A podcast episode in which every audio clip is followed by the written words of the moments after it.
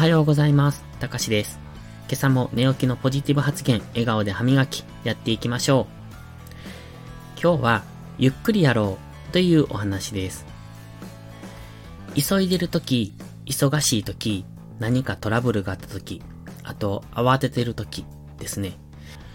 急いで物事をしようとすると思うんですけれども、そういう時って逆にいいパフォーマンスが出せないことってないでしょうか急いでるがゆえに逆に無駄な動きをしてしまったりだとか、本来できることができなくなってしまったりだとか、判断を間違ってしまったりだとかすると思うんですね。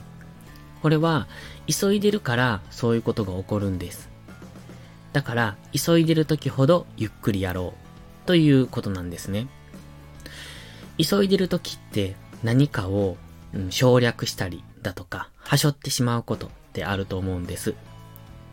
でも、急いでる時ほど基本に忠実にすることで、後のリカバリーが無駄にしなくて済みます。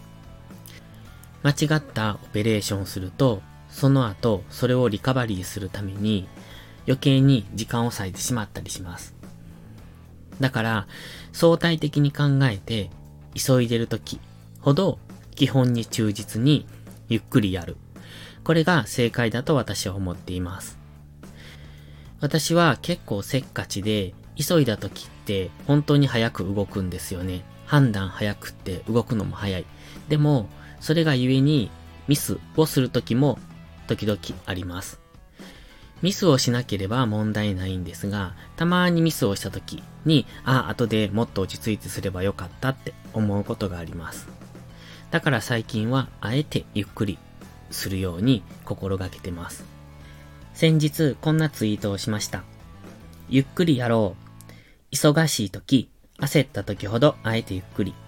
大きく深呼吸してゆっくり歩く。走らない、焦らない。常に平常心でいることが最高のパフォーマンスを出せる。という内容です。だから急いでる時は私はあえて走らずに歩くようにしてます。そして呼吸を整える。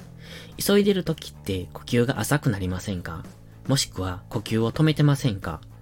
自分でよく気づくんですよね。あ、呼吸が止まってるって。